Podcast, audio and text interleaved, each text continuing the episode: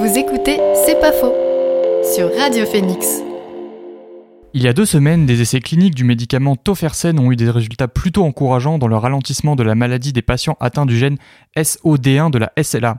La SLA pour sclérose latérale amyotrophique, plus connue sous le nom de maladie de Charcot, fait partie de ces maladies qui font particulièrement peur. Et pour cause, comme de nombreuses autres maladies neurodégénératives, elles peuvent en un laps de temps très court transformer physiquement une personne en bonne santé. Tremblement, perte de la marge, de la déglutition, voire même de la parole, autant de symptômes qui rendent ces maladies mystérieuses. Alors aujourd'hui, on se pose cette question comment un corps en parfaite santé peut rapidement devenir lourdement handicapé Pour en parler avec nous, nous sommes avec Fausto Verdière. Bonjour. Bonjour. Vous êtes chef du service neurologie au CHU de Caen. Et Ancienne, anciennement. Anciennement, chef. en chef, et professeur à la faculté de médecine de Caen. Oui. Avant d'entrer dans le vif du sujet et de parler de toutes ces maladies, est-ce que vous pouvez nous rappeler la corrélation entre cerveau et motricité?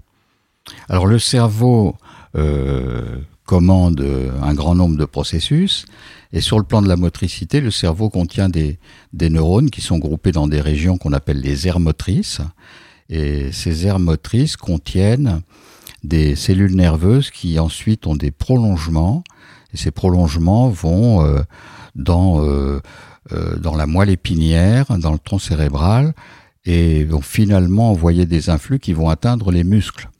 Et si les cellules nerveuses euh, euh, du cerveau sont euh, malades, ou si les cellules nerveuses de la moelle épinière sont malades, puisque c'est une chaîne à deux maillons, euh, à ce moment-là, on a une, ce qu'on appelle un déficit moteur, une faiblesse musculaire, et euh, potentiellement on peut arriver jusqu'à une paralysie. Alors il existe de très nombreuses maladies dites neurodégénératives. Concrètement, qu'est-ce que ça veut dire quand on utilise le terme neurodégénératif? Alors le thème de, de neurodégénératif appliqué au, à, ces, à, ces, maladies signifie que une, une certaine catégorie de, de population de, de, neurones, de cellules nerveuses de l'encéphale, va dégénérer pour des raisons qui sont pas très bien connues. Enfin, l'origine, le, le déclencheur, le point de départ n'est pas connu, sauf dans le cas précis des formes génétiques. Et à partir de là, il se produit des transformations dans les, neurones, avec en particulier des protéines qui s'agglutinent entre elles et qui empêchent le neurone de fonctionner. Alors ce qui est particulier des maladies neurodégénératives, c'est qu'elles n'atteignent pas tous les systèmes euh, globalement. Elles sont, su suivant la maladie à laquelle on a affaire, certains systèmes sont atteints. Par exemple, dans la maladie d'Alzheimer, euh, ce qui est atteint en premier, ce sont les parties du cerveau qui euh, supportent la mémoire. Hein. Euh, dans la maladie de Parkinson, ce sont des cellules euh, qui, euh, qui, qui, secrètent de la dopamine, qui est, qui est une espèce de, d'un carburant qui va, qui va aider les, les, les processus moteurs à se dérouler euh, correctement. Alors là, c'est pas de la paralysie, mais c'est de la lenteur, de la raideur.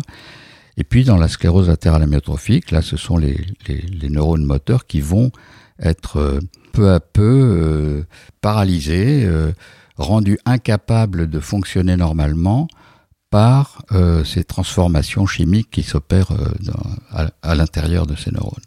Euh, on a parlé de la SLA, vous nous avez parlé de l'Alzheimer.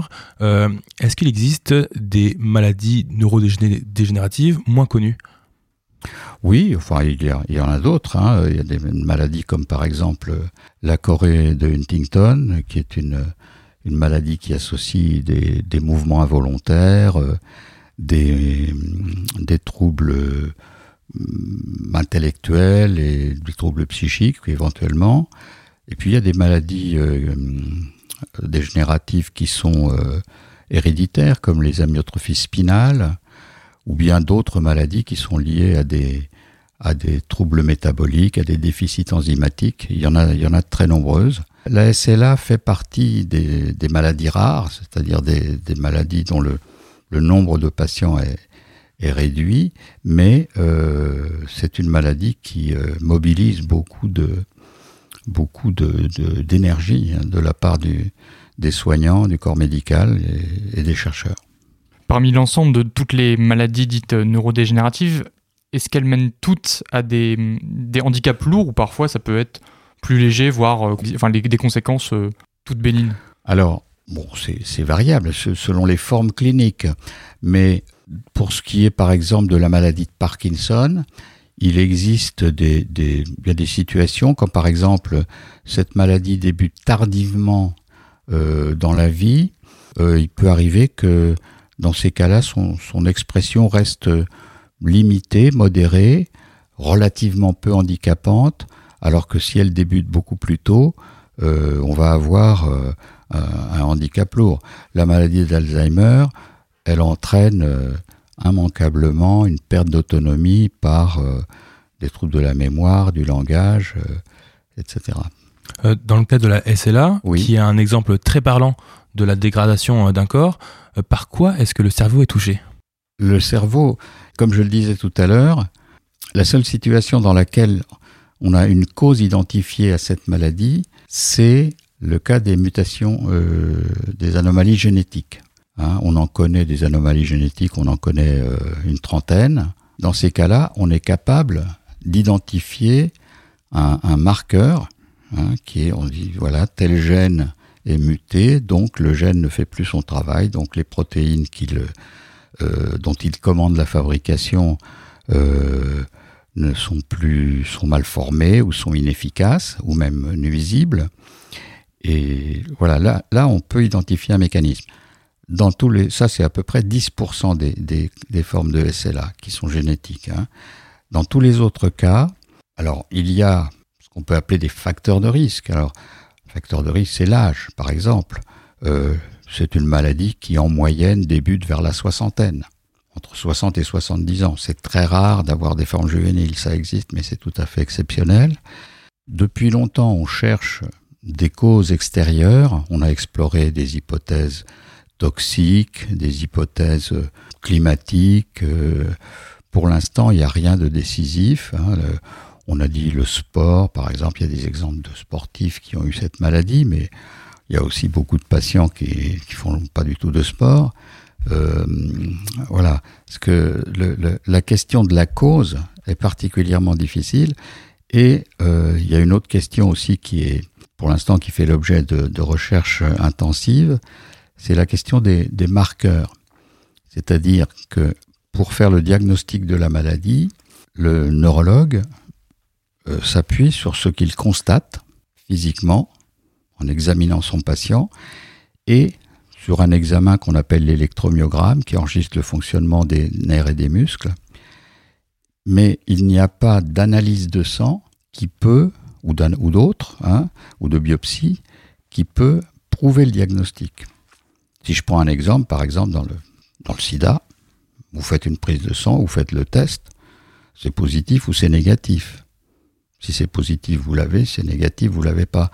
Là, on n'a pas de, marqueur comme celui-là actuellement, enfin depuis depuis euh, quelque temps, les les recherches, euh, y compris au CHU de Caen, hein, les recherches euh, tentent de d'identifier une anomalie qu'on pourrait détecter, par exemple, dans le sang, euh, pour argumenter le diagnostic et peut-être aussi agir avec un traitement.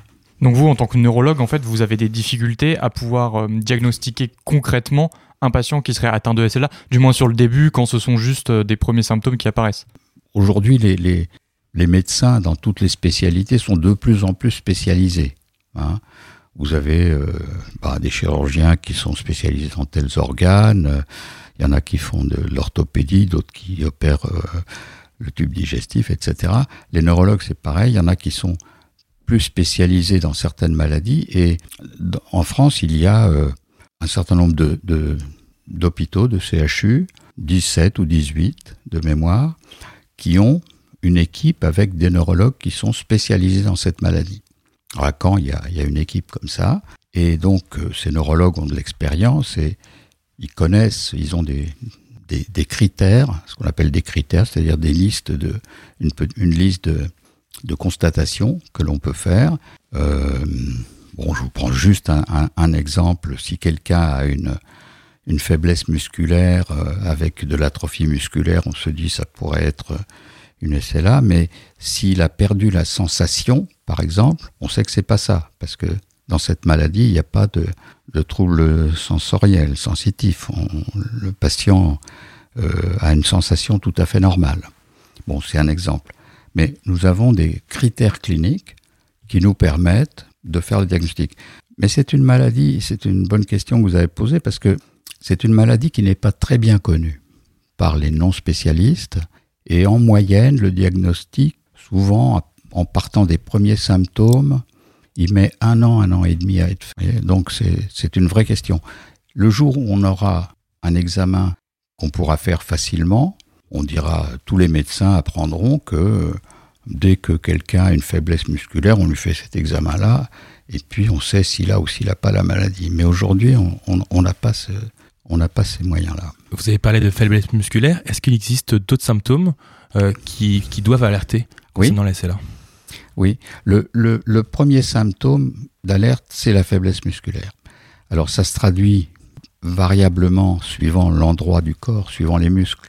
Euh, il y a des muscles partout dans le corps. Hein. Euh, alors il y a des muscles qui sont jamais atteints, le cœur n'est jamais atteint, les muscles qui permettent de bouger les yeux ne sont jamais atteints, mais euh, tous les autres, tous les muscles qui sont sous le contrôle de la volonté peuvent l'être. Alors ça peut être les muscles qui permettent de parler. Vous avez à peu près un tiers des cas qui débutent par un trouble de la parole. Ça peut être un début par le membre supérieur, par exemple une difficulté à tourner une clé ou à déboucher une bouteille, ou bien ça peut être un, trouble du membre inférieur, alors là c'est une difficulté à la marche, mais dans tous les cas il y a une diminution de la force. Alors avec à côté de ça, il y a effectivement d'autres signes qui sont une diminution du volume des muscles, ce qu'on appelle une, une amyotrophie, d'où le nom de la maladie. Il y a très souvent des crampes. Et puis, il y a euh, aussi souvent des petites contractions musculaires que l'on peut voir sous la peau, qu'on appelle des fasciculations. Alors, j'insiste tout de suite sur le fait que les crampes et les fasciculations peuvent arriver tout à fait. Oui, euh, parfois, on est, ça sert à rien non plus de s'alarmer tout quand de suite. on est fatigué, quand on a oui. mal dormi, etc. Euh, moi, j'ai vu en consultation des, un grand nombre de personnes qui venaient parce qu'ils avaient des fasciculations. C'était toujours des personnes qui appartenaient au, monde de la santé, souvent des médecins ou des, quelqu'un qui connaissait la signification de ça. Et dans aucun cas, ce n'était une, SLA. Donc, il il faut pas s'inquiéter tant qu'il n'y a pas une diminution de la force. À partir de, justement, à partir de quel signe concret on peut vraiment dire là, cette fois, il n'y a pas d'autre doute, on est vraiment sur une SLA Alors, pour les neurologues, pour faire le diagnostic de la maladie, donc ils ont, ils ont des critères cliniques, hein, c'est-à-dire, comme je vous ai dit, le, la faiblesse musculaire, l'amyotrophie, la, les fasciculations, les crampes, d'autres signes aussi euh, qu'on appelle des signes pyramidaux, avec des réflexes qui peuvent être très exagérés. Par exemple, euh, des signes négatifs. Par exemple, il n'y a jamais de trouble de la vue, il n'y a jamais de trouble de l'audition, il n'y a jamais de trouble de la vessie, par exemple, il n'y a jamais d'incontinence, des choses comme ça. Et puis, l'électromyogramme, donc, qui est un examen où on enregistre l'activité des muscles par un système euh, d'aiguilles, hein, euh, euh, permet de compléter les constatations cliniques. Et puis, on fait aussi, aujourd'hui, on a facilement recours à de l'imagerie pour être sûr que ça n'est pas autre chose.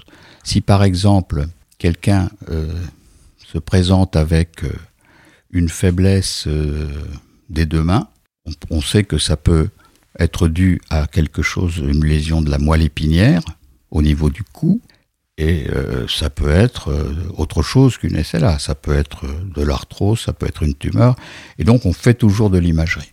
Donc au début, c'est des symptômes plutôt légers. Oui. Comment on peut expliquer, euh, alors que l'expérience, l'espérance de vie euh, soit aussi courte pour cette maladie, euh, on dit que la moitié des patients décèdent après trois ans, après trois ans de diagnostic? Ouais, trois ans et demi. La médiane de survie, on estime que c'est trois ans et demi.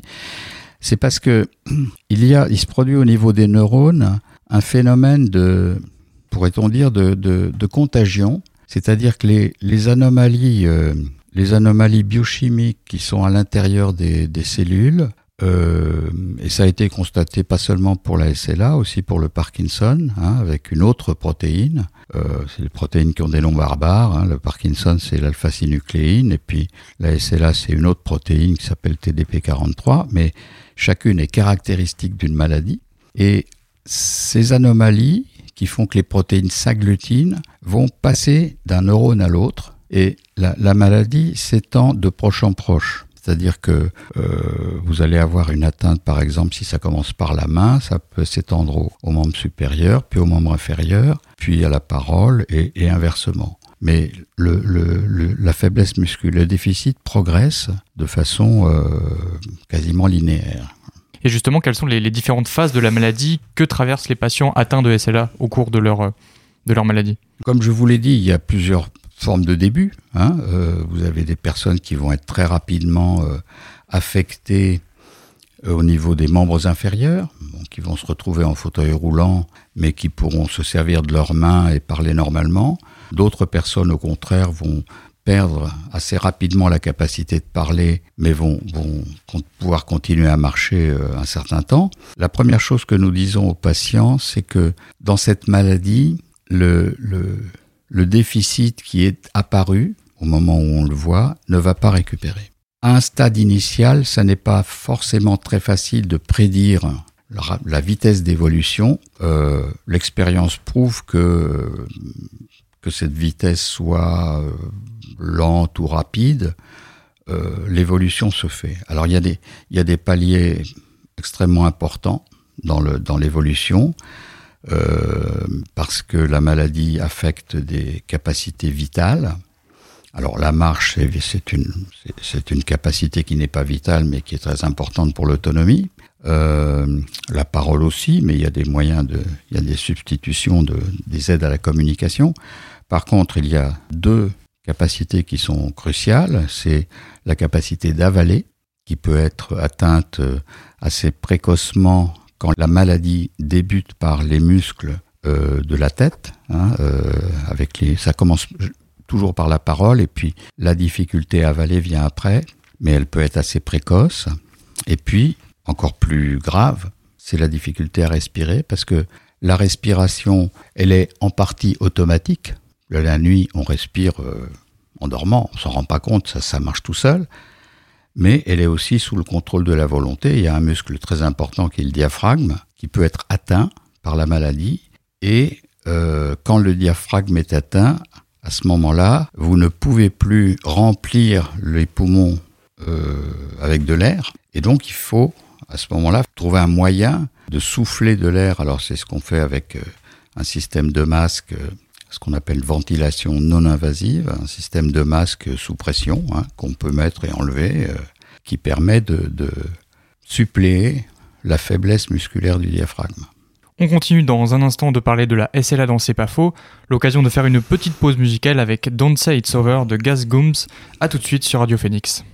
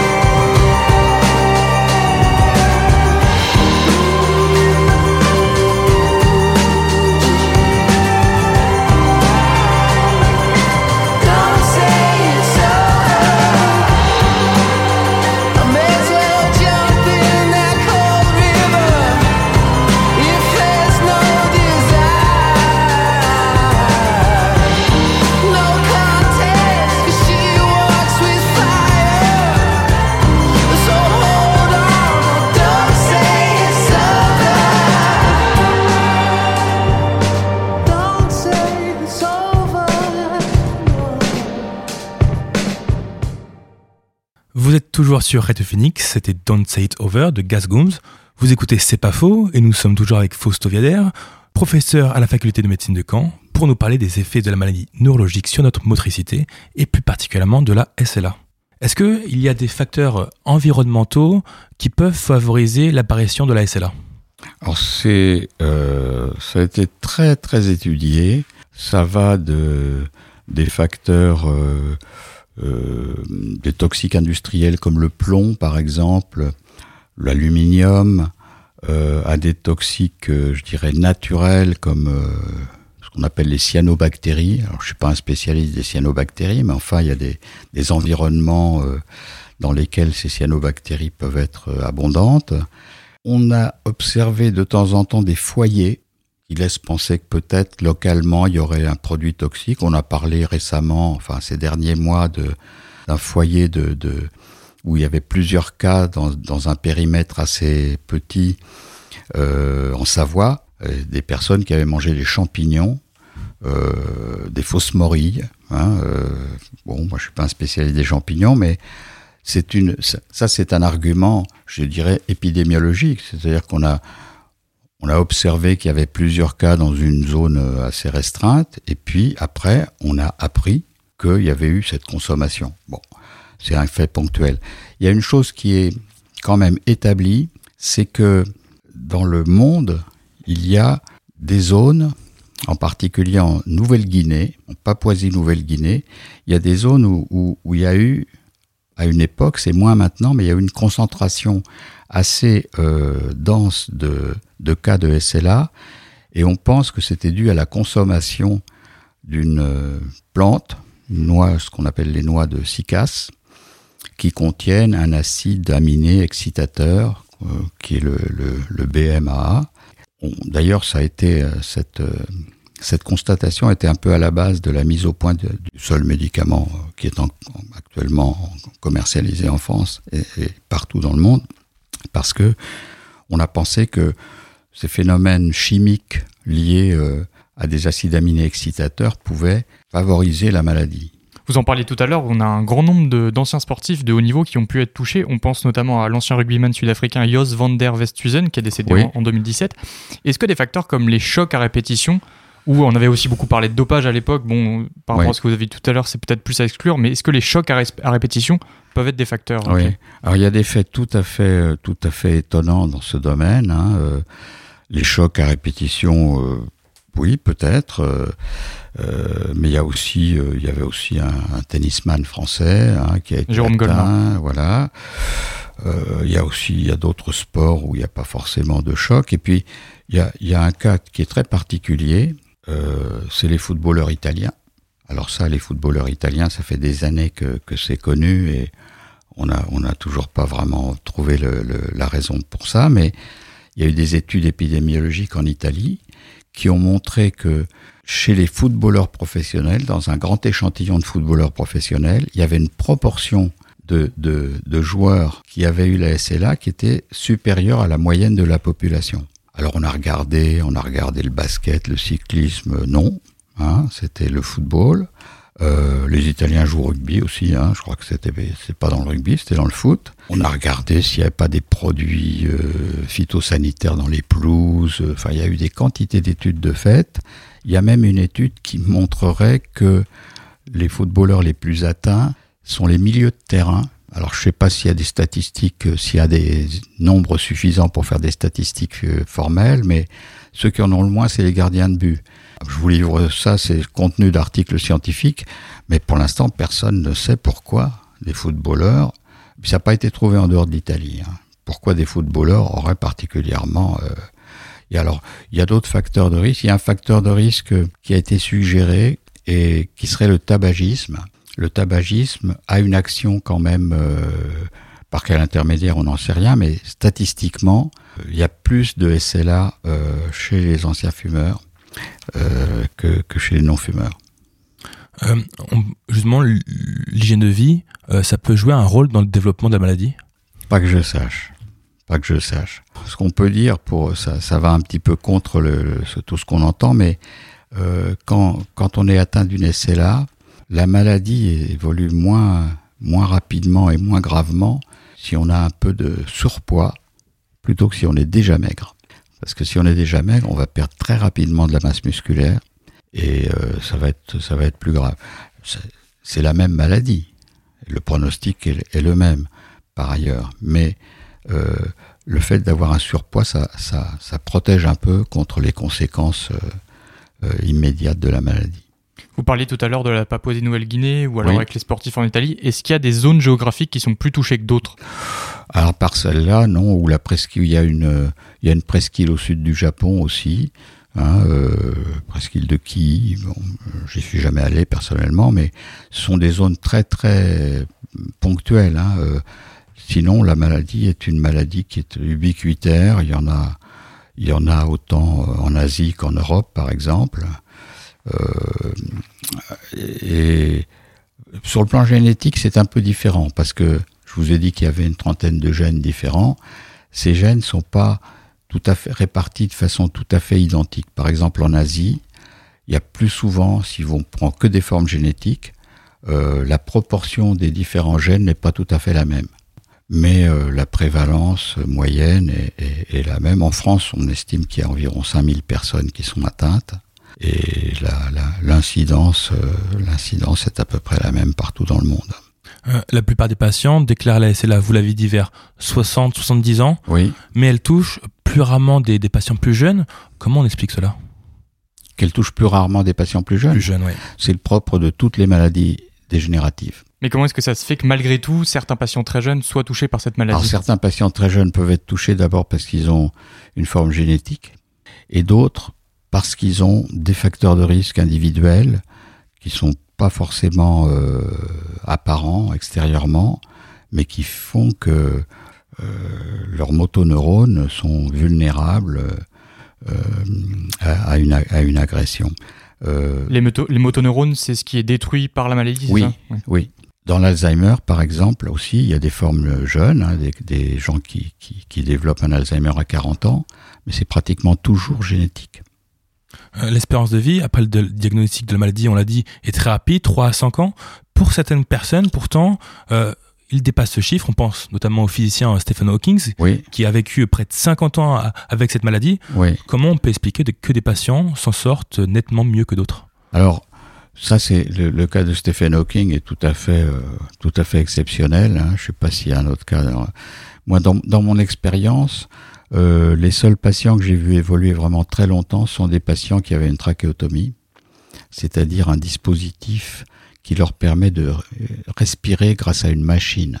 Qu'il avait avant leur maladie ou pendant Non, non, non. Pendant. Qui, qui, qui, qu'on a mis une parce que euh, le décès dans la, dans la SLA, il est dû à une défaillance des fonctions vitales, et en particulier respiratoires. Et cette défaillance, elle peut être compensée par un dispositif qui permet aux malades de respirer malgré la, la, maladie. C'est-à-dire qu'il y a une machine qui souffle de l'air, hein, comme euh, par exemple les gens qui sont en réanimation. Les gens qui sont en réanimation, on leur met un tube dans la trachée et puis il y a une machine qui, envoie un volume d'air avec de l'oxygène. Et là, on peut faire ça aussi. Euh, c'est fait très rarement parce que euh, un patient euh, qui arrive à une défaillance respiratoire euh, complète au point de ne pas pouvoir respirer tout seul, généralement, il a aussi perdu beaucoup de motricité. Et une fois qu'on a ce tuyau dans la trachée qu'on est branché, on ne peut plus ni manger, il faut une sonde pour se nourrir, on ne peut plus parler, et ça devient très, la communication devient très difficile, si bien que la plupart des patients ne, ne veulent pas euh, qu'on fasse ça. Ce tuyau dans la trachée, c'est une solution. Est-ce qu'il existe d'autres solutions pour ralentir cette maladie? Aujourd'hui, il y a un seul médicament qui existe sur le marché, qui a une action, il y a une action statistiquement démontrée, mais très faible. Hein, euh, ça prolonge la, la, survie de quelques mois statistiquement. Euh, c'est un médicament qui a été mis au point en 1996, donc euh, c'est pas hier. Hein. Depuis, il y a eu de très nombreux essais thérapeutiques. Il y en a encore aujourd'hui. Euh, vous parliez du tofersen tout à l'heure, je crois. bon, c'est un, c'est, un produit. Il y a une publication récente à propos du tofersen, hein, toute récente, qui, qui donne des résultats intéressants parce que cette publication montre que les, les personnes alors c'est réservé, le tofersen, c'est spécifiquement destiné à des gens qui ont une forme génétique euh, due à une mutation de la, de la superoxydismutase 1. Donc ces personnes qui ont reçu le médicament n'ont pas fait plus de progrès hum, sur le plan physique, mais les analyses ont montré que le médicament était capable d'améliorer certains paramètres biochimiques. Voilà, ça a une action. C'est tout ce qu'on peut dire à ce stade. Et outre les, médicaments, est-ce qu'on peut ralentir aussi la progression via d'autres procédés, peut-être plus via de la stimulation musculaire ou ce genre de choses? Oui. La stimulation musculaire, euh, c'est une chose qui avait été proposée euh, il y a des années pour le diaphragme. Il y avait en particulier, c'était un chirurgien américain, euh, mais ça a été assez loin parce qu'il y a eu des essais cliniques de fait. Un chirurgien américain qui avait dit, bah, on fait bien, on met bien des stimulateurs cardiaques. Pourquoi on mettrait pas euh, un stimulateur euh, diaphragmatique? Sauf que, alors si on branche une pile qui dit au diaphragme de se contracter toutes les 10 secondes, bon, si on vous la met à vous, ça va marcher. Mais le problème, c'est que le diaphragme, la stimulation musculaire n'empêche pas les muscles de s'atrophier. Mais ils ne ralentissent pas non plus? Ça, ne, ça, ne, ça ne modifie pas le, processus euh, de la maladie. Le muscle s'atrophie quand même. Alors si vous stimulez un muscle sain, ça marche. Si vous stimulez un muscle atrophié, ça va rien donner. La nutrition, euh, une bonne nutrition, est-ce que ça peut aussi ralentir? La nutrition, c'est très important. Euh, d'abord, dès le début de la maladie, parce qu'il se passe un phénomène souvent au début de la maladie, c'est qu'il y a une perte de poids, comme si le corps consommait plus d'énergie que la normale. Hein. Et vous avez des personnes qui maigrissent parce qu'ils ont du mal à avaler, mais aussi d'autres qui maigrissent sans avoir aucune difficulté à avaler. Alors, ça, sur le plan, sur le plan, si vous voulez, je vous dirai un petit mot de l'équipe euh, du centre SLA, mais il y a une personne qui est très importante, c'est la nutritionniste. Il y a une nutritionniste qui est là pour euh, faire un, bilan de l'alimentation et on donne très souvent, dès le début de la maladie, des compléments nutritionnels, des protéines, euh, pour assurer un apport euh, protéique, parce que le, muscle c'est de la protéine, hein, pour assurer un apport protéique et calorique suffisant. Est-ce qu'il y a une prévention de la maladie qui peut être faite avant le moindre symptôme? Prévention de la maladie, non. tant qu'on, dans la mesure où on ne connaît pas la cause, il faut, euh, ça ne veut pas dire qu'il faut pas faire attention à son hygiène de vie. Hein. Euh, l'exercice physique n'est pas néfaste, ça a été montré. Le sport à outrance, euh, ça le sport à outrance, ça n'aggrave pas la maladie, mais ça provoque de la fatigue. Et vous, quand vous êtes fatigué, vous arrivez à fonctionner quand même. Mais quelqu'un qui est déjà atteint sur le plan musculaire, si cette personne est fatiguée, ça va être pire. Donc, euh, ce que l'on recommande sur le plan du, de l'activité, c'est de faire toute l'activité la plus normale possible à condition d'éviter la fatigue. Le nombre de personnes atteintes de la SLA, il a tendance à augmenter, à diminuer, à stagner? Il n'y a pas de données absolues, mais dans mon expérience, dans notre expérience ici à Caen, le nombre de patients a nettement augmenté. C'est lié peut-être à une meilleure, un meilleur diagnostic ou c'est... C'est certainement lié à un meilleur diagnostic, à une meilleure connaissance de la maladie. C'est l'effet, euh, l'effet centre aussi. Hein, à Caen, bon, on est connu dans la région pour euh, voilà. Donc les malades sont adressés, mais je crois qu'il y a quand même une augmentation euh, dans le dans le en général quoi. Peut-être aussi dû à l'augmentation de l'espérance de vie. Aussi, aussi, et puis au fait qu'on décède moins d'autres causes. Et la prise en charge des patients, est-ce qu'elle a changé ces dernières années? Est-ce qu'elle a évolué? La prise en charge des patients a connu, euh, a connu un, changement radical au début des années 2000 avec la, création des centres. Alors les centres, c'est c'est pas des lieux spécialisés, c'est pas des dans un service de neurologie, c'est toujours dans un, en neurologie. il y a un neurologue ou plusieurs neurologues, et puis toute une équipe autour, avec une infirmière coordinatrice, avec euh, kinésithérapeute, ergothérapeute, orthophoniste, nutritionniste, psychologue, et puis les autres spécialistes qui peuvent être consultés, spécialistes de la respiration, les otorinos euh, qui sont des spécialistes de la déglutition, euh, par exemple, hein, les médecins spécialistes de médecine physique, et toute cette équipe-là, le, le, fait d'avoir euh, une prise en charge dans ce contexte-là, ça ne ça change pas la maladie en elle-même, ça change le malade. C'est-à-dire que ça permet au patient, premièrement, le patient, il sait qu'il est connu par des spécialistes dans un endroit donné.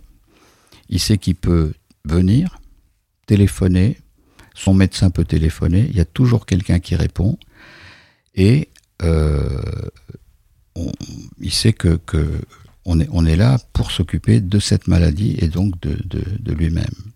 Et ces améliorations dans la prise en charge, est-ce qu'à votre avis, elles sont dues à une meilleure médiatisation? Il y a quelques années, il y avait eu le, euh, sur Internet le Ice Bucket Challenge qui avait beaucoup mis ça en avant. À votre avis, est-ce que, on en parle beaucoup plus? Ah, félicitations. Absolument. Est-ce qu'on en parle beaucoup plus maintenant, à votre avis? Enfin, Et est-ce que ça, ça a beaucoup joué dans cette meilleure prise en charge? Alors, ça a peut-être joué, mais je pense que ce qui, ce qui joue le plus, c'est le... Oui, ça a joué dans la mesure où ça permet, euh, ça permet aux associations de recevoir euh, de l'argent.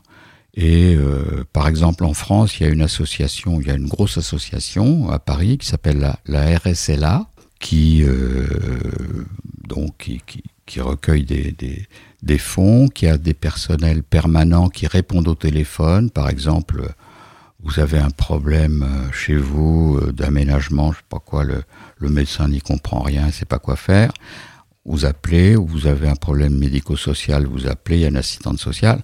Bon, tout ça existe au niveau des centres déjà, hein, mais la RSLA, puis la RSLA a un conseil scientifique, c'est-à-dire un groupe de, de, spécialistes, de médecins, dont, dont, je fais partie, entre autres, et ce conseil scientifique euh, subventionne des projets de recherche.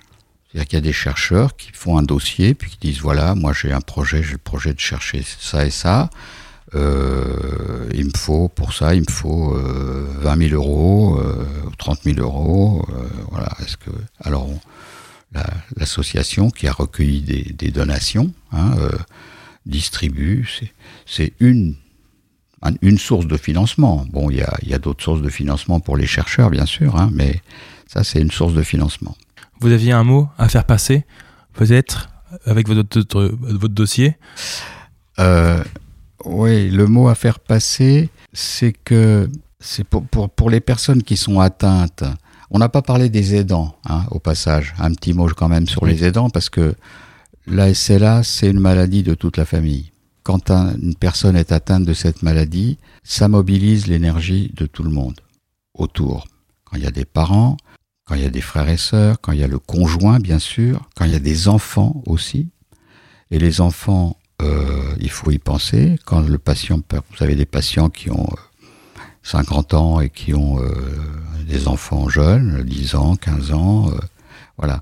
Alors, ce que le, le mot, moi, ce que ce que je que je dirais d'essentiel, c'est qu'il faut se tourner vers un neurologue spécialisé et être suivi dans un centre, dans un centre spécialisé où là, on, on ne va pas faire euh, régresser la maladie parce qu'aujourd'hui personne ne sait le faire dans le monde, mais on va s'occuper du patient, on va s'occuper de son entourage et on sera surtout toujours constamment à l'écoute. Merci beaucoup Fausto Viader d'avoir répondu à nos questions. Je rappelle, vous étiez l'ancien chef du service neurologie du CHU de Caen et vous êtes professeur à la faculté de médecine de Caen. Bonne journée à vous.